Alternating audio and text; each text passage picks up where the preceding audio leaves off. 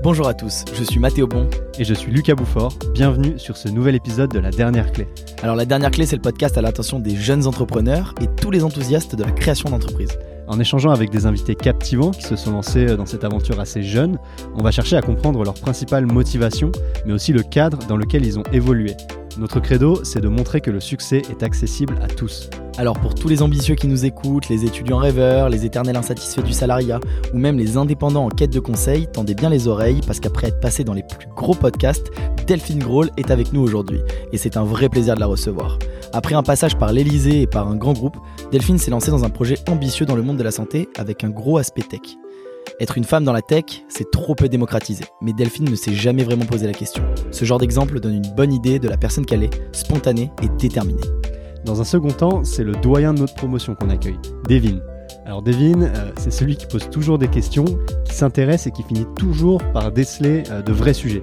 En plus de ça, il travaille actuellement sur un projet dans la santé aussi, euh, donc l'invité aujourd'hui nous est apparu comme évident. Bon épisode à tous.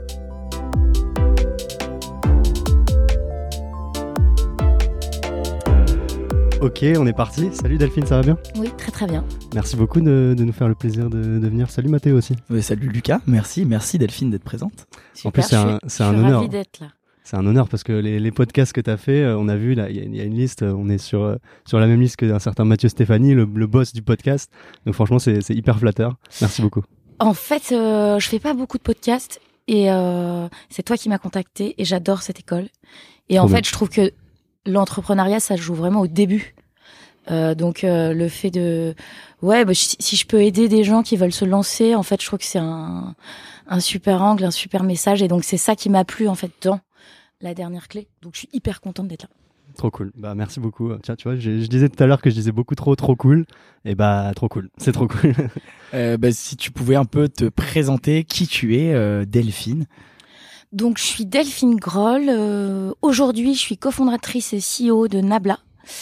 Donc Nabla, euh, vous voulez que je dise un petit mot sur Nabla? Bah, Bien sûr. Alors Nabla, Nabla, Nabla, c'est une euh, entreprise qui est spécialisée dans la santé et euh, le machine learning.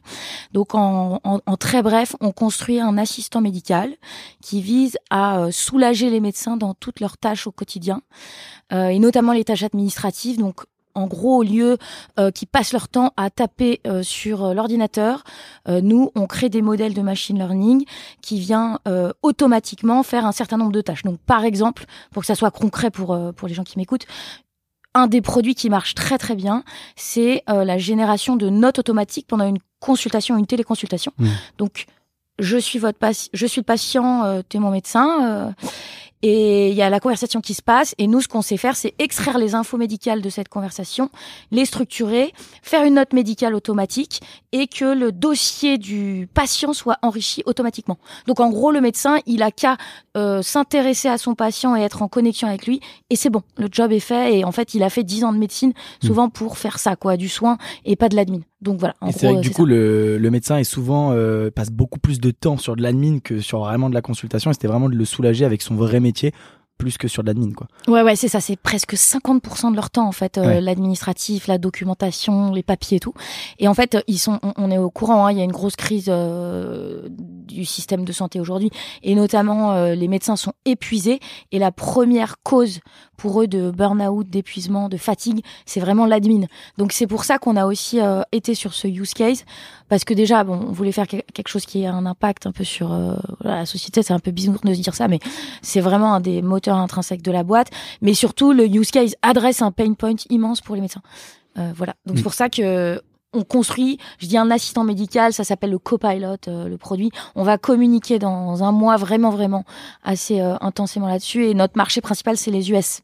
Donc on est un peu en France, mais vraiment les US, c'est le marché je pense qu'on a, on a fait venir la bonne personne aujourd'hui. Euh, il y a Devin qui va, qui va arriver dans la deuxième partie. Son objectif, c'est aussi de faire gagner du temps aux, médecins. Donc, euh, il pourra t'en parler euh, plus en profondeur. Je vois que tu avais une question, Mathieu. Non, moi, je voulais juste savoir. bon, on a, on étudie un peu ton profil. On a vu que tu as fait pas mal de choses avant l'entrepreneuriat. Tu as eu aussi une autre expérience d'entrepreneuriat, Gretel, sur les paniers mm. Elsie. moi, je voulais, voilà, on, on, reparle un peu de tout ça. Comment, voilà, tu t'es lancé dans le salariat Comment t'es passé à l'entrepreneuriat? Quel a été le déclic pourquoi mm. Alors en fait, j'ai eu plein de moments charnières, déclic du, du coup vraiment. Euh, donc pour vous vous parler du commencement commencement un peu de ma vie professionnelle, j'ai commencé euh, ma vie pro par vraiment euh, genre échec quoi. Donc moi j'ai un profil plutôt Sciences Po, j'ai préparé l'ENA normal et donc au moment euh, de préparer l'ENA et donc je, je, passe le concours, etc. Et donc il y a un moment de latence où tu attends les résultats. Et donc là, je me dis bon bah je vais pas attendre à rien faire. Donc euh, je, je, suis une grande fan de sport et donc je me dis euh, c'est génial. Euh, il y a une femme qui m'intéresse immensément, c'est euh, à l'époque Sophie donc c'était la conseillère sport de, du président de la République et euh, elle était sur une piste de ski parce que c'était euh, la, euh, la, Coupe du Monde à Val d'Isère. Et donc je, je, la vois un peu comme ça. Et donc je vais à une soirée et quelqu'un me dit ah oui je travaille à l'Élysée je suis la première enfin la secrétaire du premier secrétaire de l'Élysée bref et je lui dis ah mais tu connais cette personne j'aimerais trop faire un stage avec elle et donc elle me dit bah bien sûr je déjeune avec elle euh, très très fréquemment. Et donc et donc je dis bah je t'envoie mon CV parce que là euh, j'attends les résultats du concours et j'ai envie de faire un truc. Et donc euh, c'est comme ça que j'arrive à, à, rentrer en contact avec cette personne à l'Élysée. Et elle me dit bah d'accord donc euh, on a parlé que de ski en gros et de sport. Et, et elle me dit euh, pardon faut vraiment que je parle dans le micro je suis désolée. Et elle me dit bah tu peux commencer demain. Et en fait, je commence en stage à l'Elysée et j'apprends que je suis pas prise à l'ENA. Donc, je pensais repiquer l'ENA, la prépa et euh, représenter l'ENA. Et, et, en fait, euh, le stage s'étant tellement bien passé, ils m'ont dit bah on va t'ouvrir un poste et donc tu vas vraiment prendre en charge les dossiers sport de l'Elysée. Donc j'ai commencé ma carrière comme ça. Toi, en préparant l'ENA, c'était le, le, goal ultime, c'était de rentrer à l'ENA. Le goal ultime. Mais en fait, je suis tellement contente pas avoir fait l'ENA parce que aujourd'hui, euh, peut-être que je dirais pas ça si je l'avais fait, mais en tout cas, je suis tellement bien dans ce que je fais aujourd'hui que je me dis que c'était finalement un, tu vois, un vrai coup dur parce que tu passes des heures et des heures dans une bibliothèque à avoir ce goal en tête.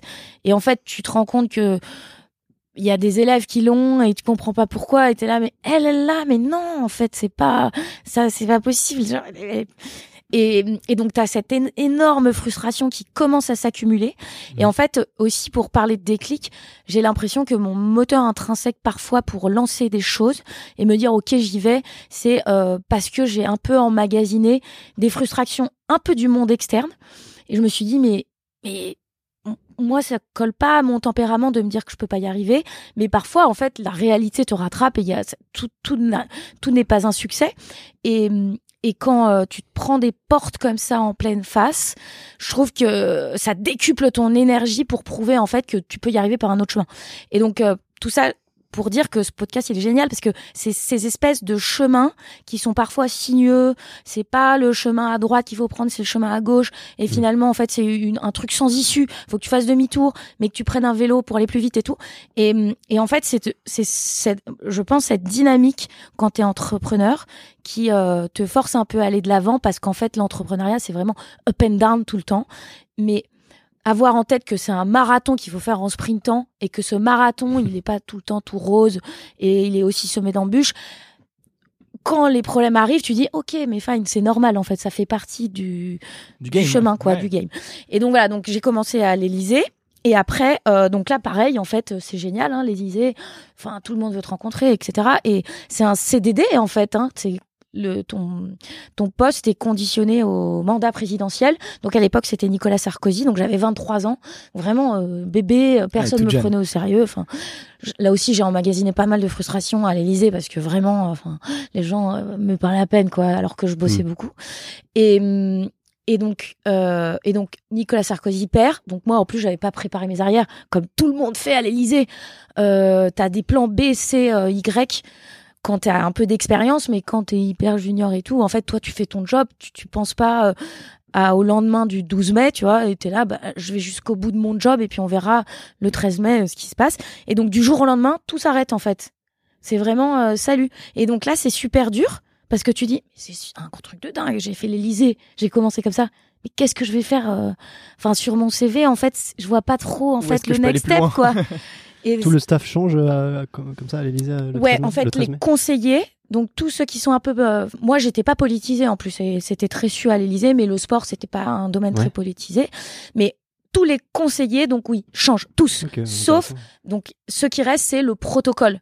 En gros, les gens qui vraiment font tourner euh, les services un peu euh, administratifs. Hein, là, je vais caricaturer, mais euh, genre euh, les agents de sécurité, euh, ceux qui tiennent la porte et tout, ça change pas.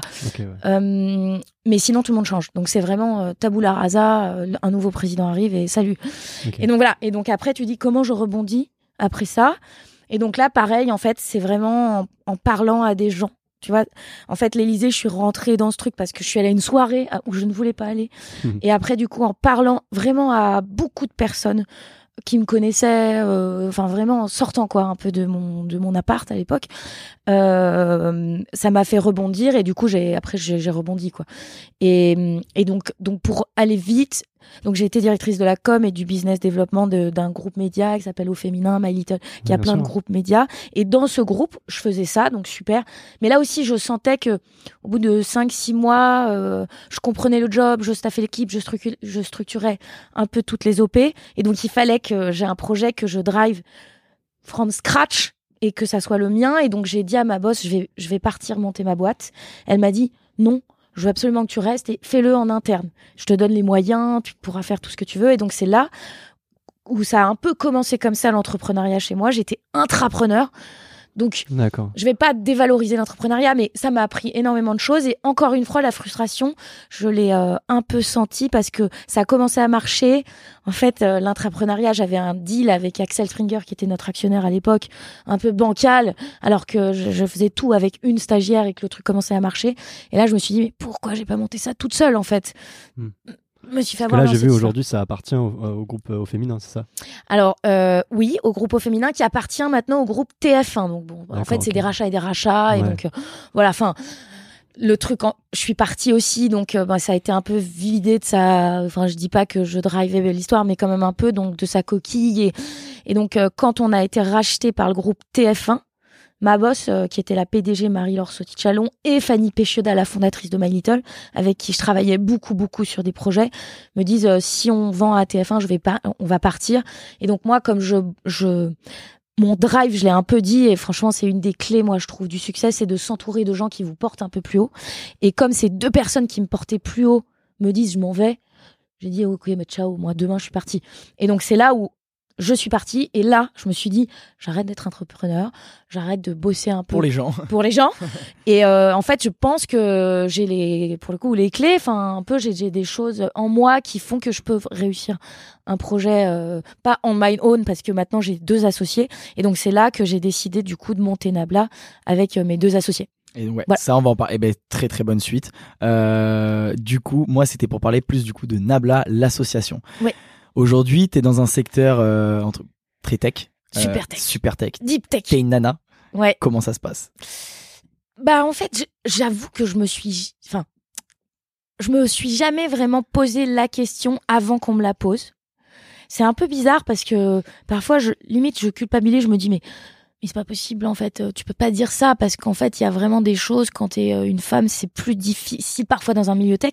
Et pourquoi moi je l'ai pas ressenti? Donc j'ai- essayé un peu d'analyser ça. Et en fait, je crois que c'est plus mes origines un peu sportives parce que j'ai fait du ski en compétition et tout. Et j'ai toujours été avec des hommes. Euh, et donc, et donc j'ai jamais trop ressenti ça jusqu'à jusqu'au moment où j'ai un peu, c'est vrai, monté Nabla et été au contact en fait de femmes euh, entrepreneurs qui me racontaient des trucs euh, et euh, je leur disais mais attends mais c'est pas possible. Enfin là en fait faut pas faire ça. Enfin ne te laisse pas faire. Ouais. Mais en fait je vais te coacher. Enfin non. Parce que c'était les histoires entre filles et que toi t'avais pas ça au quotidien avec des hommes qui Non. euh, voilà. Et j'ai eu de la chance un peu, sauf à l'Élysée, mais pour moi, du coup, c'est pas la tech. Donc, l'Élysée, c'était la politique. Ça peut être des hommes, des femmes, c'est pareil. Mais dans la tech, en tout cas, les ingénieurs, par exemple, avec qui je travaille, mais, c'est du beurre à côté, parfois. euh, tu vois, de ce que j'ai vécu dans des groupes médias. euh, donc, en fait, en tant que femme entrepreneur dans la tech, bah, moi, j'adore la complémentarité à la fois des skills, des genres, euh, même des milieux. Et, le fait de tout le temps ping-ponger, enfin, je pourrais dire avec un homme, mais je pourrais dire avec euh, un ingénieur, alors que moi, je ne suis pas ingénieur. Je trouve que c'est la richesse du truc. Et donc, mes deux associés, qui sont eux vraiment euh, des X, ingénieurs et tout, ils ont aussi cette culture-là du de la synergie en fait des compétences et donc c'est pour ça aussi qu'on s'est associés. Donc en fait la base de Nabla, elle a vraiment été créée pour intégrer euh, des composantes qui sont pas ingénieurs, même si 80% des équipes, c'est des ingénieurs et euh, notre ADN, notre valeur ajoutée, notre différenciation, c'est la tech. Donc, euh, en revanche, euh, une femme dans la tech, je trouve que là où vraiment c'est pas des profils comme moi, je trouve qui manquent, qui sont plus business, marketing, opérationnel et tout, c'est plus des ingénieurs femmes en fait. Hmm. C'est ça qui me manque dans l'équipe. Donc euh, qu'est-ce que tu voudrais dire à des gens qui sont ingénieurs, enfin des femmes qui veulent se lancer dans l'ingénieur Faites-le quoi. Mais faites-le. Mais tu vois, j'ai une petite fille. C'est simple. J'ai une petite fille toute petite, toute petite, et en fait au même, euh, je vais la mettre. Là, je l'ai mise à des cours d'anglais. Elle a trois ans et et le next move, c'est euh, la mettre à des cours de code. Et mmh. peut-être qu'elle aimera pas, mais en fait, c'est plutôt ça. C'est dès, dès le début, comme sensibiliser. Ouais, comme tu fais des, des, de l'art plastique, en fait, il faut que tu fasses du code. Enfin, aujourd'hui, voilà, sans la tech, il y a rien qui se passe, quoi.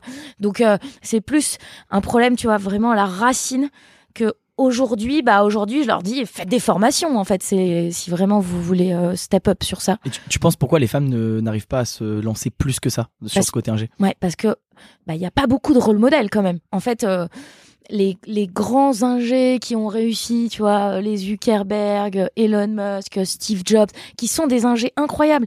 C'est des mecs en fait. Alors que euh, les rôles modèles femmes dans la tech, il y en a très peu. Donc je pense que déjà il y a ça. Il faut que ça change un peu, mais euh, je l'ai pas encore. Euh... Tu seras peut-être la première. Je sais pas, peut-être. Ouais. Mais hum, et mm, ouais, donc je pense que c'est, euh, euh, il faut en parler aussi, montrer les opportunités qu'il y a derrière la tech, des le milieu tech. Souvent, il y a plein de préjugés sur les ingénieurs, binoclars, machin. Enfin, pas du tout en fait. Moi, mon ingénieur euh, iOS, c'est le mec le plus design, produit, marketing qui soit. mon CTO, il est meilleur que moi parfois en marketing. Et du coup, ces préjugés qu'il y a un peu de gamers à la tech, qui peuvent faire un peu peur aux femmes je trouve que c'est ça qu'il faut vraiment déconstruire. C'est vraiment une construction sociale. Donc on reparle de l'éducation, du truc à la source, qu'il faut un peu euh, déconstruire. Moi, j'ai une petite question parce que tu nous as parlé, du coup, tu es passé par l'intrapreneuriat, donc ça as eu une transition douce, on va dire, vers l'entrepreneuriat. Euh, qu'est-ce que tu pourrais dire euh, que ça t'a apporté de plus euh, C'est quoi qui t'a manqué derrière quand t'es passé en solo? C'était quoi les éléments où tu disais, ok, bon, là en fait, d'être dans le groupe au féminin, ça m'a quand même permis de faire ça. Et là, je galère à faire ça. Tu vois ouais, deux choses. bah, j'avais déjà j'avais un salaire en tant que directrice de la com et du bizdev. Donc bon fine aucun risque niveau financier. Deuxièmement j'avais des ressources que me mettait le groupe à dispo donc à la fois un peu financière. C'était un petit budget mais même un petit budget en fait euh, ça te permet de te lancer vite. Mmh. au lieu de galérer à faire une levée de, une, une levée de fonds, d'attendre six mois et compagnie. Et trois, bah, plus des ressources euh, je dirais euh, euh, genre la compta, enfin c'est des petites choses, la compta, euh, un expert euh, juridique quand faut déposer les statuts, un product designer quand faut faire le design du site et machin.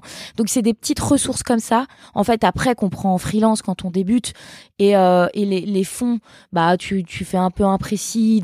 Donc c'est juste d'être allé beaucoup plus vite dans le lancement du projet et aussi d'être en mode bon bah je suis salarié euh, du coup j'ai moins de, une, de prise de risque. Et en fait je trouve que quand c'est ton propre risque t'es meilleur même.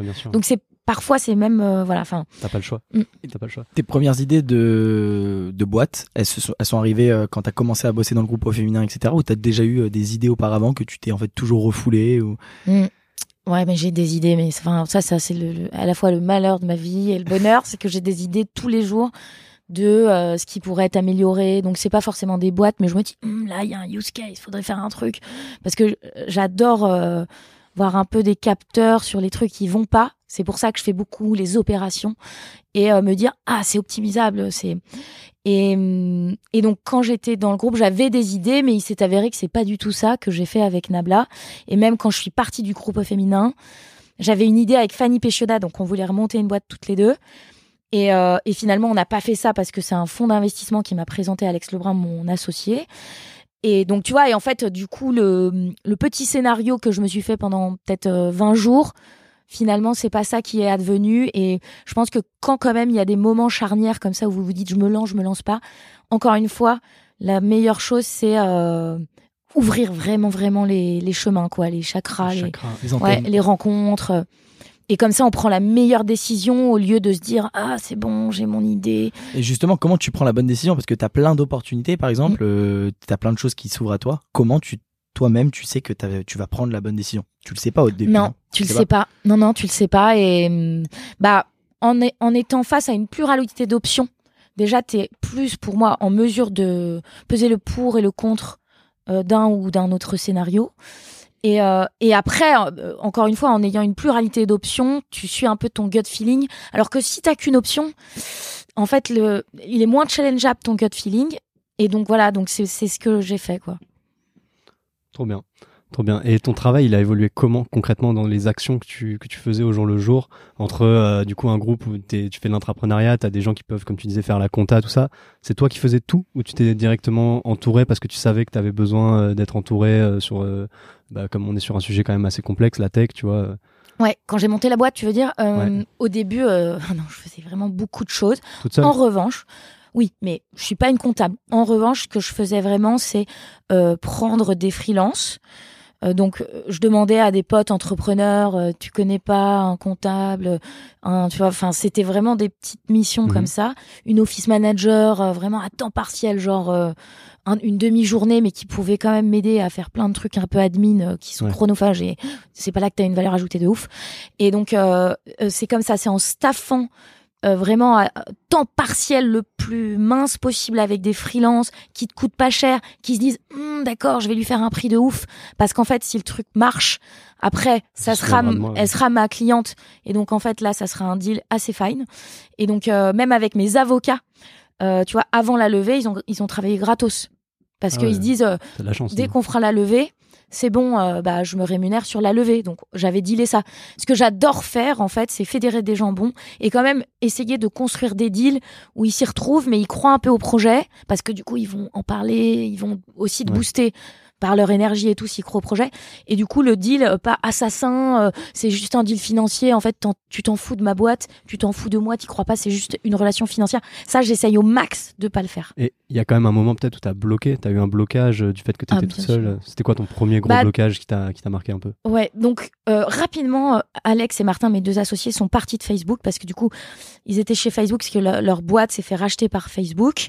Donc, donc on était quand même trois euh, pour ping-ponger. Euh, donc ça, c'est vraiment agréable. Enfin, vous, vous, vous bossez ensemble et en fait, c'est vrai que le ping-pong, surtout dans les dans les dans les moments un peu de descente, c'est très agréable parce que souvent on les a pas en même temps ces moments de descente, de doute. Euh, et donc, euh, bah oui, j'ai eu des, des des moments genre vraiment même trouver le mot le nom Nabla j'étais là mais non mais en fait on a brainstormé et tout on n'arrivait pas à trouver un nom un, nom qui veut dire enfin qui est un symbole mathématique très utilisé en algo et tout d'IA euh, et, et c'était un peu mon job parce que je venais des médias du de My Little eux et, euh, et en fait c'est Martin donc mon CTO quand je vous dis euh, qui a trouvé le le nom. Et et donc là, ça illustre bien. J'étais un peu bloquée, mais en fait, la créativité, euh, parfois, ça vient pas, quoi. Euh, ça a pas duré longtemps, mais j'en ai parlé à Martin, et donc on a brainstormé, etc. Et du coup, on a trouvé le nom comme ça. Euh, il y a des moments, en fait, où je me suis dit, mais j'y connais rien, en fait, à ça. comment je fais? Et encore une fois, je suis venue chercher de l'aide parce qu'il y a toujours des gens qui sont bien meilleurs sur des domaines d'expertise. Moi, mon mon job, c'était plutôt de mettre en musique l'équipe, enfin de construire l'équipe avec Alex et Martin. Euh, et, euh, et surtout, euh, ouais, les fédérer pour qu'on crée la meilleure équipe et qu'on crée le meilleur produit ML qui soit dans. Euh, voilà, et aussi faire une levée qui nous permettent euh, d'être euh, autonomes financièrement jusqu'à temps qu'on trouve euh, un produit intéressant. Quoi. J'allais en parler justement de l'aspect financier. tu parlais de, de, de, de, freelance. Comment tu fais pour les payer? Tu avais des, des, avais des sous de côté. Est-ce que tu avais des, est-ce que as des tricks que tu peux donner aux auditeurs pour justement payer moins cher, essayer de mettre en concurrence peut-être les freelances, ce genre de, ce genre de trucs quoi? donc on s'est associé, on a mis un petit capital de départ tous les trois. Donc on avait quand même un matelas. Tu peux combien? Donc, bon, c'est vrai que ça peut paraître un petit peu Beaucoup. beaucoup, désolé. Et Donc, c'était t'attrapes- 100 cas à 3, Ok, ouais. À peu près, voilà, divisé. Euh, mais du coup, moi, j'avais quand même touché un petit truc avec Gretel, enfin, même un- plus que ça. Donc, euh, voilà, mais on voulait pas mettre un capital social trop, trop grand parce que ça n'a aucun sens non plus et on savait qu'on voulait faire une levée. Euh, donc, euh, donc ça, ça nous a quand même euh, permis de tenir. Mais comme c'était notre propre argent, on faisait super attention. Bah oui. Et hum, bah non, mais les vrais, le vrai trick, c'est vraiment euh, essayer de faire comprendre aux gens qui vont bosser avec vous qu'ils ont intérêt à vous aider euh, alors que hum, vous n'êtes pas encore dans une phase de succès majeur, mais qu'ils ont intérêt à le faire parce que ça va être une relation de long terme qui va leur rapporter après euh, bah, de l'argent euh, si ça marche. Donc c'est plus ça que j'essaye d'expliquer. Et il y a quand même toujours un petit moment où je les paye parce que les gens travaillent Bien pas pour rien. Il faut quand même. Mais, euh, mais ouais, c'est plutôt ça que j'essaye de construire comme relation. Et, et je préfère parce qu'en fait, la relation purement, uniquement monétaire, je trouve qu'en fait, elle, elle est pas très riche. Hmm. Les gens, ils font leur job, euh, job is done, et après, euh, je passe à autre chose. Et en fait, ils t'apportent pas un plus, en fait. Et c'est vrai que t'as pas beaucoup de temps quand t'es entrepreneur, t'as pas beaucoup d'argent. Donc, en fait, il vaut mieux travailler avec des gens qui croient en toi, qui sont un peu passionnés, qui vont un peu faire un extra mile parce que, euh, voilà.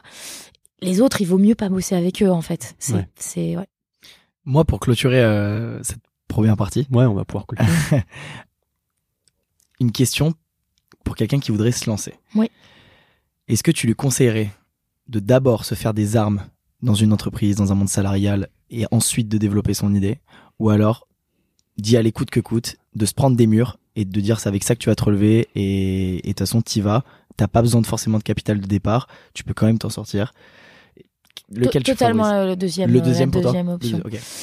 Ouais, ouais, je pense que si euh, t'as vraiment ton idée, tu te connais. Et en fait, euh, la vraie question qu'il faut se poser, je pense, quand t'es en, t'es en voie de devenir entrepreneur, c'est est-ce que euh, tu as les tripes pour, quand ça va pas bien, t'accrocher, quoi. Ne pas euh, abandonner parce que c'est très difficile. Et franchement, il y a des moments, ça va être très difficile. Donc, en fait, il faut s'imaginer des fausses situations où vraiment, enfin, le worst case scénario, est-ce que tu, crantes, est-ce que tu t'accroches, est-ce que tu, continues, tu à sauter les haies euh, pendant la course de haies alors que tu t'es vautré quatre fois et tout, et donc t'es dernier, euh, est-ce que tu continues ou est-ce que tu t'abandonnes? Et, et du coup, cette capacité un peu qu'ont les gens à vouloir s'accrocher, travailler, exécuter quand c'est dur et tout, c'est ça, je trouve, qui fait un bon entrepreneur parce que n'importe quel entrepreneur à succès a eu des moments vraiment euh, hard. J'en- connais pas un. Je connais pas. J'en connais pas un.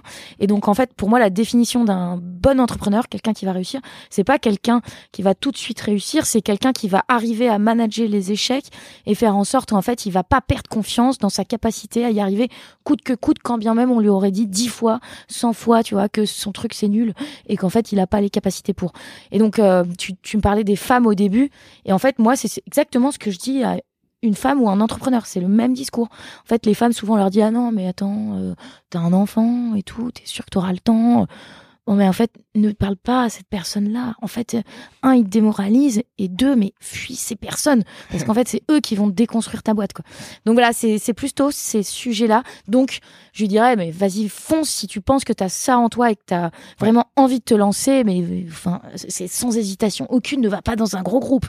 Tu vas perdre ton temps, ton énergie, ta passion. euh, Et débrouille-toi, quoi. Et débrouille-toi. Et surtout, parle aux gens qui t'en- qui t'entourent, enfin, rencontre au max, Mm. au max des personnes qui peuvent un peu t'inspirer, te driver, te faire des intros, t'aider, te soulager sur des tâches. C'est plutôt ça, quoi. C'est vraiment l'écosystème que tu te construis euh, qui, pour moi, fait vraiment une grosse différence, quoi. Ok. Bah, sur ces belles paroles, euh, je pense qu'on peut finir cette première partie et Mais ouais, accueillir on va- euh, notre cher Devine. Allez, on fait ça. À tout de suite.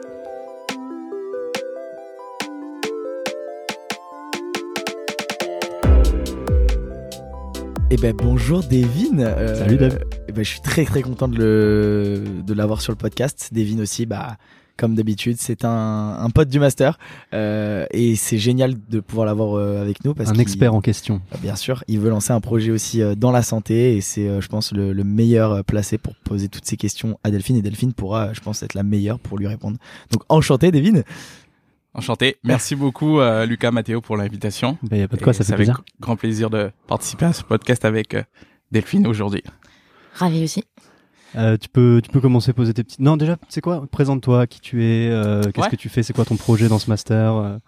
Bah écoute, euh, Devin, euh, 30 ans, j'ai intégré le master depuis septembre et là avec euh, Salomé, on a un projet euh, qui s'appelle Redoc. Salomé de l'épisode 1, Voilà. rappelez-vous. Et euh, on a un projet sur le renouvellement d'ordonnances en ligne de manière asynchrone.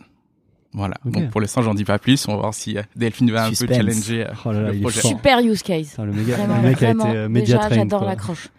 Euh, ben, J'aimerais commencer par une question pour revenir un peu sur euh, ce que tu as évoqué sur ton parcours. Euh, Qu'est-ce qui aujourd'hui te fait t'accrocher dans le projet euh, Nabla? Quelle est euh, ta motivation profonde? Ton why? C'est une excellente question. Donc, hum, j'ai euh, une multitude de réponses, mais c'est un peu ce que j'ai dit tout à l'heure. En fait, je pense que c'est plutôt euh, le background en fait que j'ai eu depuis que je suis toute petite. Euh, donc, j'ai un peu dit, j'ai fait du ski, mais j'étais pas la meilleure. Mais je m'accrochais quand même beaucoup. Après, euh, j'ai été en prépa, j'ai loupé mon concours. Après, je suis allée à l'Élysée, mais les gens ne me regardaient pas alors que je travaillais toute la journée. Et le président, j'avais beau lui faire des notes, en fait, euh, il me parlait pas, euh, il savait même Ouais. pas que j'existais. Après, je suis allée dans un groupe, j'ai voulu monter une boîte, mais en fait, mon actionnaire, c'est lui qui en retirait les fruits. Et donc, en fait, tout, tout, tout ces frustrations quand même euh, intrinsèques de tu vas pas vraiment y arriver, ma petite. Euh, en fait, euh, t'as beau euh, faire bien le job, ça va, ça ne marche pas quand même pour au- assez bien pour que euh, je te, tu vois, on ait un échange. Bon, certes, c'était le président de la République, mais mais mais, mais quand même, en fait, euh, tu sais, tu, tu travailles tout tout le week-end et tout, et en fait, euh, il parle à un mec qui euh, qui n'a rien rien rien fait sur le dossier, et euh, et donc en fait, c'est plutôt euh, ces ces espèces à chaque fois de petits coups, tu vois, que je me suis pris où euh, la signification de mon travail était pas valorisée, où je me suis dit bah en fait, je vais bosser pour moi. Euh, et donc, euh, et donc, je, je, j'en retirerai quand même un. Si ça marche, euh, ça sera grâce à moi et mes associés et mon équipe et tout. Mais en tout cas, je vais arrêter aussi d'aller chercher une validation au-dessus parce qu'en fait, c'est plus quelque chose qui me qui, me- qui, qui me blesse quoi, qui me parce que j'étais pas maître en fait exa- exactement de du projet. Et donc c'est pour ça, c'est vraiment pour avoir une liberté sur l'échec ou la réussite, hein, parce que c'est sûr qu'il y a, enfin, je pourrais même en parler. Il y a plein de trucs qu'on a mal fait, etc. Mais en tout cas, si j'arrive à retirer un semblant de succès et pas que financier, pas que d'apprentissage aussi, etc. Je me dirais, bah, c'est bien parce qu'en fait, j'ai, j'ai suivi un chemin qui était quand même euh, celui que j'avais en tête. C'est moi qui l'ai, qui était maître de la, de, tu vois, de ma trajectoire, quoi. Donc c'est, c'est ça, c'est ma- mon moteur intrinsèque. Donc, mais je raisonne un peu à l'autrichienne, tu vois. C'est euh, tu te fais fouetter, tu te fais fouetter. À un moment, euh, bah stop en fait, et je vais te montrer que je suis bien meilleur que toi en fait, euh, mon gars. Et donc euh, salut. Voilà, c'est c'est ça qui m'a pas mal motivé moi. Je connaissais pas cette expression euh, à l'autrichienne. À l'autrichienne. ouais, bah, c'est parce que je fais du ski. Et à l'autrichienne, je sais Ah, pas si vous voyez les Ah, oui. Autrichiens au ski, mais c'est à la schlag quoi. tu Gros, c'est autrichien. Ok, ou pas ouais. Mm, C'est alsacien. Ah, c'est alsacien. mais ouais, donc pas loin quand même. Ok. Pas mal. Merci beaucoup. Euh, tu as parlé des, euh, de tes expériences, de tes échecs. Justement, pour toi, quels ont été tes deux plus grands, je vais pas dire échecs parce que c'est pas le bon mot, les expériences, tes deux plus grandes expériences et Apprentissage. apprentissage, exactement. Merci beaucoup. Et euh, qu'est-ce que tu en retires? Ah, deux, t'en deux. Euh, bah, le premier, euh, vraiment, euh, c'est l'Élysée. Bah, c'est pas un échec, mais l'apprentissage, c'est. J'essayais hein, par plein de moyens, mais c'est quand même pas avoir su, mais parce que j'avais 23 ans, j'osais pas et tout, m'imposer un peu plus dans un milieu qui était vieux, masculin, euh, politique. Et en fait, aujourd'hui, si j'étais dans le même milieu, je ne ferais absolument pas du tout. Enfin, je me comporterais pas du tout comme je l'ai fait c'est-à-dire raser les murs, euh, pas faire de bruit. Je dis pas que je ferai du bruit, mais c'est juste que j'aurais plus confiance en moi pour prendre la parole, faire valoir ce que j'ai, ce, sur quoi j'ai bossé, etc. Donc c'est plus une question euh, de, je pense, de tempérament, de positionnement, de confiance en soi. Donc, mais je pense que ça s'acquiert un peu avec l'expérience aussi. Donc ça, c'est le premier chose. Et après, pour parler de Nabla, bah, Nabla, il y a mille trucs que je ferais différemment aujourd'hui, même si ça m'a apporté plein de choses, mais on s'est lancé dans la santé et du coup on va en parler je pense après, ce qui est un, qui est un milieu très dur pour plein de raisons. C'est un milieu hyper réglementé, hyper fermé. Euh, les médecins ils sont très durs, enfin c'est très dur de bosser avec eux parce que parfois ils ont des gros égaux, ils aiment quand même beaucoup. Enfin, euh, il y a des, un jeu de pouvoir quand même dans le monde médical, euh, quoi qu'on en dise. Et donc, c'est d'avoir, euh, de mettre lancé un peu dans le monde de la santé avec une vision très patient. Il y a un problème, il y a un, un, pain point côté patient qui est une relation médecin-patient qui est pas euh, tout, le temps satisfaisante et tout. Donc, j'ai beaucoup parlé aux patients en pensant que c'était quand même eux les utilisateurs finaux. Et en fait, j'ai j'ai un peu sous-évalué la complexité de se lancer dans le monde de la santé. Et je, parle pas que de RGPD hein, ou de être HDS, euh, tu vois, enfin euh, hébergeur de données de santé, enfin des choses vraiment hyper complexes au point de vue régulation et tout. Mais euh, lancer une boîte à l'international, donc vraiment scaler une boîte à l'international dans un secteur réglementé partout, c'est hyper dur. Donc c'est là où je pense qu'on a été assez naïf quand on s'est lancé dans la santé c'est propre de l'entrepreneur hein, de se dire c'est bon, on va y arriver, et tout, on va révolutionner un secteur et tout. Enfin, hyper dur quand même. Et euh, donc voilà, donc c'est plus ça. Euh, j'aurais peut-être perdu moins de temps en, étant plus consciente euh, des contraintes, tu vois, des difficultés qui m'attendaient dans le monde de la santé. Je me serais totalement lancée dans la santé, mais en perdant moins de temps en fait, je pense. Ok. Moi, je voulais juste revenir sur une, une question qu'on a, enfin un sujet où on n'a pas trop parlé. Pourquoi le marché des États-Unis et pas la France? Donc euh, c'est assez c'est assez simple à répondre. Hein. Donc évidemment, euh, on a des médecins euh, qui bossent avec nous en France. Enfin, je travaille avec la PHP. Enfin, j'exagère quand je dis qu'on n'est pas en France. On est quand même très très en France. On a plein de clients en France et tout. Mais pour vous dire, dans la santé, les États-Unis représentent en termes de chiffre d'affaires euh, le reste du monde. Donc, si tu as les États-Unis en santé, c'est égal au reste du monde en termes de marché. Donc déjà, c'est immense. En nous, ce qu'on fait, c'est vraiment quelque chose quand même assez euh, innovant, quoi. Tu vois, faire du speech to text pendant les consultations euh, et les téléconsultations pour extraire des infos, les structurer, etc.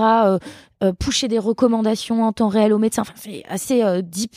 Et donc, en fait, le marché des États-Unis, comme d'hab, ils sont vraiment en avance sur. Euh... Il n'y a aucun concurrent qui s'était positionné Si, si, il y a un concurrent qui est aux États-Unis d'ailleurs. voilà.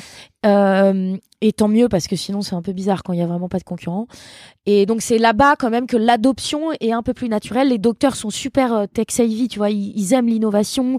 Donc mm. c'est un sujet qui leur parle en fait. Eux, ils ont besoin quand même d'être, enfin pas tous, mais il y a un million de médecins aux États-Unis versus en France 300 euh, 000, je crois. Donc beaucoup moins. Euh, enfin même pas 300 000 et, et donc euh, c'est là-bas où le marché est vraiment plus gros plus intéressant aussi d'un point de vue business mais encore une fois on, on travaille avec un, enfin, un gros groupe de cliniques français donc c'est un gros client pour nous. C'est juste qu'on sait que le, game pour Nabla, si on le remporte là-bas, c'est OK. En France, on y est, tu vois, ça va. Mais euh, le challenge, il est là-bas. OK. Mm. Euh, tu as parlé euh, de fédérer, s'entourer, créer son écosystème fédérateur. là, tu es en train de partir sur un marché qui est inconnu. justement, comment tu t'es structuré euh, de manière personnelle et professionnelle, de qui tu t'es entouré justement pour pénétrer ce marché de la santé qui à la base était inconnu et qui aujourd'hui ben tu connais un peu mieux. Euh, bah donc vraiment euh, au début donc on est trois associés qui ne viennent pas du monde de la santé hein. aucun de nous est médecin ou a une formation santé donc on a très rapidement eu des advisors qui étaient des grands professeurs donc par exemple Philippe Ravo à la PHP qui donc euh, nous aide. Par exemple, Véronique Caillol aussi, c'est quelqu'un vraiment dans l'opérationnel et l'exécution un peu avec moi de la boîte, qui est un peu notre directrice euh, médicale en France. Euh, qui m'aide sur tous les sujets euh, médicaux. elle, elle m'ouvre plein de portes dans le monde de la santé. Elle a un réseau de malades avec plein de médecins, etc. Et donc c'est plus j'ai essayé de faire venir donc ces grands professeurs médecins par l'angle encore une fois très innovant de la boîte euh, et une fois que donc c'est dur, hein. les premiers c'est les plus durs Parce qu'en fait, après, ça va. Il y a un, nom qui rassure, un deuxième nom qui rassure. Donc, c'est bon, t'es un peu plus crédible. Mais vraiment, le plus dur au début, avec mon associé, je me souviens, on était sur sa moto et on allait dans les cabinets médicaux pendant les déjeuners pour essayer de faire comprendre aux médecins ce qu'on faisait et un peu euh, leur mettre des étoiles dans les yeux. Et ça marchait pas toujours. Mais en fait, tu dis, bon, celui-là, franchement, il est pas du tout, pas du tout, du tout sensible. Donc euh, on passe, on va pas s'accrocher. Et donc quand on a un ou deux qui, ont cette petite flamme, faut s'y accrocher comme jamais quoi. Et après euh, essayer de les incentiver. Donc par exemple ma directrice médicale, on l'a un peu euh, incentivée à la boîte, donc elle a des BSA. Une forme de stock option. Nos advisors, souvent, c'est ça. C'est donc les BSPCE, c'est pour les salariés, les BSA, c'est plus pour des gens externes à la boîte. Donc on essaye de les incentiver en leur donnant euh, un petit pourcentage de, de, stock option et du coup ils sont plus accrochés, ils travaillent plus dans la durée et tout. Donc c'est comme ça. J'ai un petit conseil à donner quoi. Parfait, merci beaucoup. Parce que justement avec Salomé, on est, on est vraiment dans cette phase où on, on, souhaite embarquer des médecins avec nous qui puissent comprendre le sujet et surtout qui puissent nous donner des feedbacks. Ouais. Euh, toi, tu as mis à peu près combien de temps justement pour avoir les dix premiers euh, je vais pas dire KOL, mais tes premiers utilisateurs, les premières personnes à qui t'as parlé, qui ont vraiment eu, comme tu dis, les étoiles dans les yeux. Parce que, mm. voilà. Chavon, on a fait comme, euh, comme toi. On a appelé les médecins mm. autour de l'ESCP. Euh, on leur a demandé un rendez-vous. On a eu beaucoup de noms. Certains ont accepté. On a déjà eu les rendez-vous. C'est top, mais il faut qu'on continue. Mm.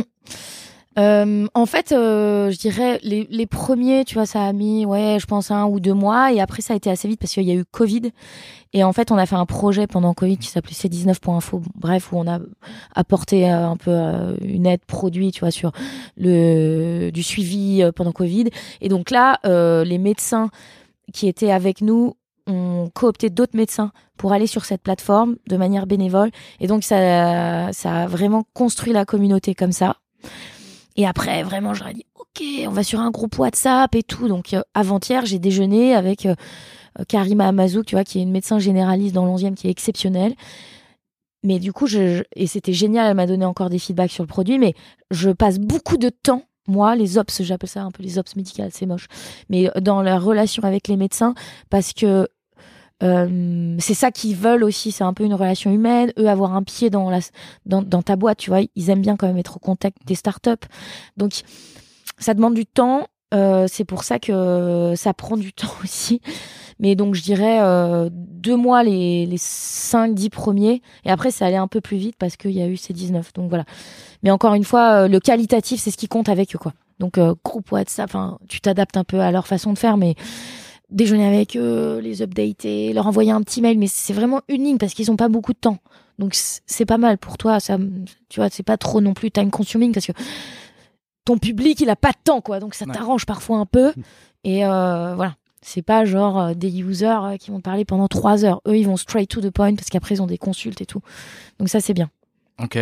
Euh, Est-ce que euh, on pourrait prendre des petites minutes que Oui. tu passes en mode mentor? Ok. On t'explique où on en est et Génial. tu nous dis quelles seraient les prochaines phases à, à T'as assez, fait durer, t'as assez fait durer le suspense. là. Il est- Ok. il est temps savoir que Redoc. Super pressure. Redoc? J'espère que je vais t'aider. Donc Redox, c'est une plateforme qui permet le renouvellement d'ordonnances de manière asynchrone. Par exemple, on va prendre le cas de Marie, 23 ans, qui doit faire renouveler sa pilule. Elle se rend compte à 8 heures qu'elle n'a plus de pilule. En fait, elle va prendre son application, elle va l'activer, elle va répondre à un questionnaire euh, écrit, un questionnaire vidéo. Elle envoie les données de santé à son médecin, ainsi que sur son ordonnance primaire. Le médecin reçoit une notification. Dès qu'il a une pause, à 9h, à midi ou à 15h, il regarde les données. Si les données correspondent bien au cas où on peut renouveler une ordonnance, il clique et c'est parti. On a renouvelé l'ordonnance. C'est- Déjà, c'est super parce que tu mets plein de conditionnels. Si euh, ça correspond euh, aux données, etc. Et donc ça, déjà, c'est vraiment le truc parfait à faire parce que euh, ton discours reflète le fait que la prescription va pas être automatique, qu'elle est conditionnée à un certain nombre de choses que va décider le médecin. Donc ça déjà sur l'approche, non seulement bon bah t'es vraiment dans les clous de la réglementation, mais en plus dans l'approche le médecin reste au cœur de la décision, tu vas rien forcer et tout. Donc dans le- juste euh, le pitch euh, que là tu viens de me faire de ton produit, il est très bon parce que on voit que tu connais à la fois la réglementation et euh, et ton prescripteur quoi, le médecin. Donc ça c'est top. Et donc là tu veux que je te challenge? Ouais. Tu veux que je te Sur les, challenge? sur les étapes, justement, à suivre pour ben, avoir de nouveaux médecins qui vont embarquer avec nous dans le projet, qui vont nous suivre, qui vont surtout nous donner du feedback Ouais. Pour savoir euh, ben, si on est dans les clous ou pas. Pendant Alors- que Delphine réfléchit, peut-être tu peux nous expliquer c'est quoi la réglementation euh, qui est en vigueur euh, actuellement? Alors actuellement, pour euh, pour être dans les clous, comme on dit, euh, il faut avoir, euh, il faut que le patient ait vu son médecin traitant. Euh, Et en asynchrone, c'est pas gênant. en parcours en parcours patient. Euh, en asynchrone, c'est ce n'est pas gênant euh, du moment que ça reste le médecin traitant. On a aujourd'hui des concurrents qui le font euh, avec euh, des médecins tiers qui ne sont pas forcément les médecins traitants, mais qui du coup ne bénéficient pas du remboursement par la sécurité sociale. Ok. Voilà. Ok, tu maîtrises ton sujet, c'est très bien. Euh, donc moi, ma première, j'ai une question déjà.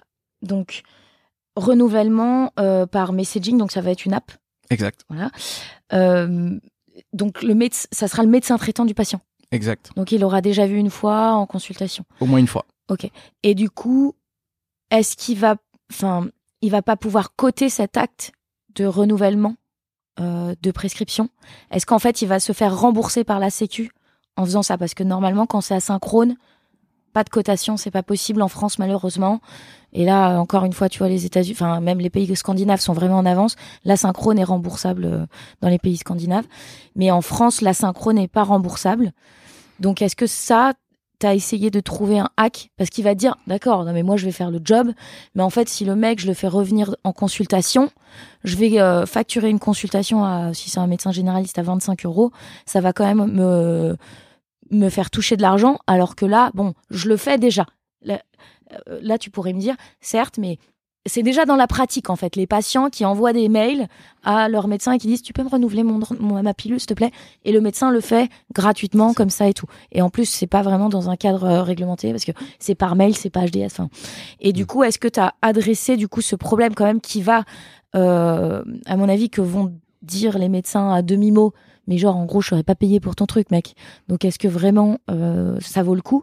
Est-ce que tu as trouvé le moyen d'adresser ce truc? Aujourd'hui, on a des on a des euh, des patients, enfin des des personnes qui sont ok pour payer. euh, D'accord. côté patient côté patient. ok parce que justement, euh, ça leur fait gagner du temps. Euh, ça évite tout simplement, par exemple, de te retrouver dans une salle d'attente avec d'autres patients qui sont malades. Voilà, période Covid, Ouais. euh, je pense que tu es bien content d'être à la maison.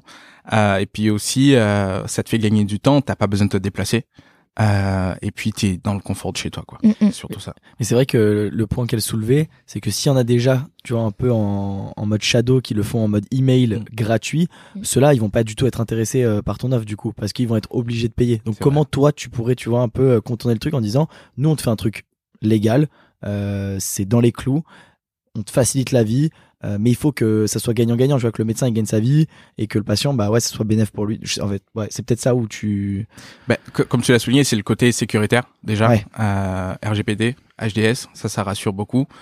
Euh, et puis, euh, et puis, euh, c'est, c'est, en fait, nous, comme tu dis, c'est une pratique qui se fait déjà. Donc nous, on va juste la simplifier, la rendre plus rapide et plus sûre. Mm. Et moi, peut-être l'idée que j'aurais à ta place, c'est vraiment bah, de faire une campagne auprès des médecins et de dire, en fait, vous arrêtez euh, de travailler gratuitement là-dessus. En fait, vous arrêtez parce que déjà, c'est pas légal. Et deuxièmement, bah, euh, enfin, vous gagnez rien à faire ça. euh, D'envoyer des ordonnances gratuitement à vos patients quand ils demandent. Donc en fait, il y a beaucoup de médecins qui disent non, non, mais non, en fait, tu reviens me voir en consultation. Je t'envoie pas euh, le renouvellement euh, de la TSH, tu vois, de, enfin, pour par exemple euh, la thyroïde, tu vois, c'est un truc récurrent. Bah non, en fait, il faut que je te vois ou, euh, enfin, non. Euh, donc en fait, si euh, tu arrives à convaincre les médecins déjà de ne plus faire ça, du coup, le marché s'équilibre et donc les patients vont dire ah bah non, mais en fait maintenant il me dit non. Et le, le médecin va dire eh bah si tu veux euh, que je te renouvelle, soit tu reviens me voir et ça coûte 25 euros, soit je peux te l'envoyer par l'application euh, Redoc. Redoc et ça, il faut que tu payes 10 euros ou 15 euros, je sais pas ton pricing, mais enfin voilà. Et donc en fait, si un, les médecins, faut vraiment vraiment que tu les convaincs de plus faire cette pratique. euh, et ils sont, je pense qu'ils seront vraiment d'accord. Et deux, du coup, si tu les as en ambassadeur pour offrir une solution quand ils disent non à leurs patients, du coup, bah, c'est possible, à mon avis, que le truc prenne avec euh, un certain nombre de personnes. Sauf que quand même, mais ça sera pas celle-là ta target. Il y a beaucoup de gens payer 10 euros parce que ils ont l'habitude que tout soit gratuit quand il s'agit de leur santé, ils veulent pas. Mais peut-être que c'est pas ta target, tu vois. Mais c'est vrai que dans la santé, le plus dur, c'est le business model. Et comme en France, c'est le c'est enfin, vraiment délirant quoi. Les gens ne veulent pas payer pour le truc le plus précieux qu'ils ont leur santé parce que la sécu, ils ont été habitués comme ça, rembourse beaucoup de choses. Donc euh, donc à mon avis ça, tu vas me dire c'est pas vraiment ta target ceux qui sont euh, enfin qui pinaillent sur euh, c'est plus des gens qui n'ont pas le temps et qui, et qui sont dans la convenience de ce de ce use case peut-être qui sont à ton utilisateur cible à mon avis. Et après, cette, législation, moi, j'y connais pas grand-chose, donc euh, je suis un, un peu un newbie dans le truc. Mais euh, cette, euh, ce- ce- cette problématique de l'asynchrone qui est pas remboursable, il n'y a pas des moyens de le contourner un peu, euh, Alors plus ou moins facilement? en France, euh, bah, en France, non, sauf sur des pathologies euh, euh, dites euh, chroniques qui sont sous article 51 euh, de. bon, je vais pas rentrer dans les détails, mais par exemple, euh, il y a des expérimentations où en fait là, là, on arrive vraiment au cœur du problème de la santé en France, où euh, le médecin n'est plus rémunéré à l'acte, donc vraiment à la consultation, mais est rémunéré au forfait. Donc la Sécu dit pour les patients atteints de diabète, par exemple, donc maladie chronique, diabète de type 2, par exemple, vous allez avoir pendant un an un forfait de 450 euros pour le suivre. Euh, et donc, et donc, il a un forfait de 450 euros pour que le, le diabète, le diabétique, euh, soit suive bien son traitement, soit euh, voilà, et, et un, une, une trajectoire qui fait que ça s'aggrave pas. Et quoi qu'il en soit, il va toucher 450 euros. Donc c'est génial parce que le médecin est incentivé à euh, communiquer avec lui en asynchrone, Ouais. pas, qui- pas le faire revenir à tout prix parce que là c'est plus un système de remboursement à l'acte qui est complètement débile. Euh, en fait, plus les gens vont se faire soigner en cabinet, bah plus le médecin est incentivé, tu vois, à les faire revenir. Enfin, c'est fou en fait quand il pense. Bien sûr. Et donc, donc il y a quand même des expérimentations. C'est pour ça que je, payais- je parlais des pays scandinaves. Dans les pays scandinaves, c'est vraiment ça le modèle qui prédomine. Et après, l'autre chose que tu pourrais imaginer, pour pas parler du coup, ça s'appelle le, le value-based care, ça. Pour pas non plus rentrer dans, parce que c'est encore des expérimentations, ça va mettre 15 ans en France. Donc laisse tomber, t'as pas le temps. Mais un, une des choses que tu pourrais imaginer sur l'app, c'est une complémentarité entre la téléconsultation qui, elle, est remboursée. Donc là, c'est du synchrone par vidéo, comme vous savez, la téléconsultation, et le synchro, la synchrone en messaging. Donc, euh, ça pourrait être, euh, enfin voilà, le médecin pourrait quand même avoir, en passant par ton appli, une forme de rémunération euh, de la téléconsultation et toi tu prendras un pourcentage sur cette téléconsultation comme font toutes les boîtes de téléconsultation donc tu peux l'incentiver quand même aussi à gagner un peu d'argent grâce à toi et euh, faire payer le patient de l'autre côté pour le synchrone tu vois pour la synchrone pardon donc voilà donc peut-être que c'est une complémentarité entre un truc qui est remboursé par la sécu et euh, un truc à out of pocket côté patient qui pourrait être imaginable enfin voilà à challenger quoi Ok. Là, ok. Pour Devin, aujourd'hui, il en est là. Qu'est-ce que tu vas lui dire? Il faut que tu ailles vraiment maintenant dans, dans cette direction. Il faut que tu fasses ça. Il faut que. Ça va être quoi son. Là vraiment sa next step où tu te dis là, mec, enfin là, euh, je te conseille vraiment de faire ça. Bah c'est ce que je, pense que c'est ce que tu es en train de faire, c'est vraiment fédérer des patients autour de toi et des médecins et euh, faire en sorte de sortir un petit MVP euh, en te taclant, j'allais dire en te euh, confrontant pardon à la réglementation euh, française pour que ton produit soit OK et donc le tester à petite échelle, voir s'il y a une traction et, euh, et voilà et après le, le faire exploser quoi. Donc Oui, voilà, c'est comme ça. tu vas aux États-Unis et Ouais. voilà, tu prends tout le marché. mais, mais en fait, moi, je trouve que la différence fondamentale des gens qui réussissent, c'est ceux qui vont tout de suite dans l'exécution des choses. Mm. Moi, franchement, les gens qui disent je fais de la strat, les machins, ça je déteste en fait. Mais en fait, ta strat, tu l'as fait en exécutant, en testant, en, en faisant. Euh, donc euh, c'est plutôt ça en fait, le tester vraiment sur le terrain. Et comme ça, après, tu peux réaligner, rectifier. Je dis ça parce que nous, on l'a beaucoup fait, réaligner, rectifier et tout, et c'est c'est ok, surtout dans la santé. Donc euh, pour moi, c'est vraiment ça le next step peut-être de Devin. ouais. Ok. Merci beaucoup. T'as encore d'autres questions, euh, Devin, ou pas? Non Plus de questions. Bon, très bien. Toi, Lucas. Petite, Non, euh, bah moi je pense qu'on peut bientôt poser la, la question signature. Je sais Ouais, alors elle, nous a déjà fait une petite intro euh, en première partie, mais Est-ce qu'on t'a, je me rappelle plus si on te l'a dit notre question signature, mais si, Si, si, je si. en ai parlé. très bien. Bah écoute, la voilà. Euh, quelle est le- la clé que tu pourrais ajouter au trousseau des, des, des jeunes ambitieux qui nous écoutent Mm. Euh, La clé qui te correspond, qui te qui, qui est qui t'est propre et euh, qui correspond à tout ce que tu nous as dit euh, depuis le depuis le début. Donc ton conseil euh, ton conseil en or. Ouais, J'en ai beaucoup, mais je l'ai un peu dit, c'est un peu le fil directeur peut-être de ça. Mais du coup, je peux peut-être un petit peu détailler, c'est vraiment Ouais. être bien entouré pour garder confiance euh, dans son projet, en soi, en ses capacités, en son équipe. Parce que hum, quand on fait de l'entrepreneuriat, je l'ai dit, on se prend vraiment quand même beaucoup de moments... euh, Enfin, beaucoup de portes dans la tête. euh, Enfin, ça se passe pas comme on le pense. On se réveille la nuit en disant oh là là, mais comment je vais faire Enfin, il y a beaucoup de problèmes qui jaillissent quand même d'un problème.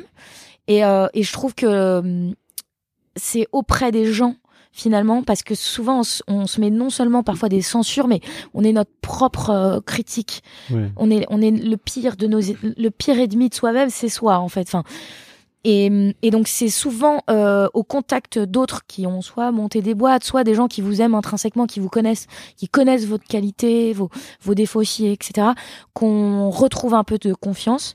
Donc hier, je t'en ai parlé, j'ai, j'ai été à un dîner avec plein d'entrepreneurs euh, qui ont fait des IPO, enfin des trucs incroyables. Et donc je suis rentrée hyper tard, mais j'avais pas du tout prévu de rester si tard. Et en leur parlant, je me suis dit, enfin, j'ai eu plein de d'illumination Mm.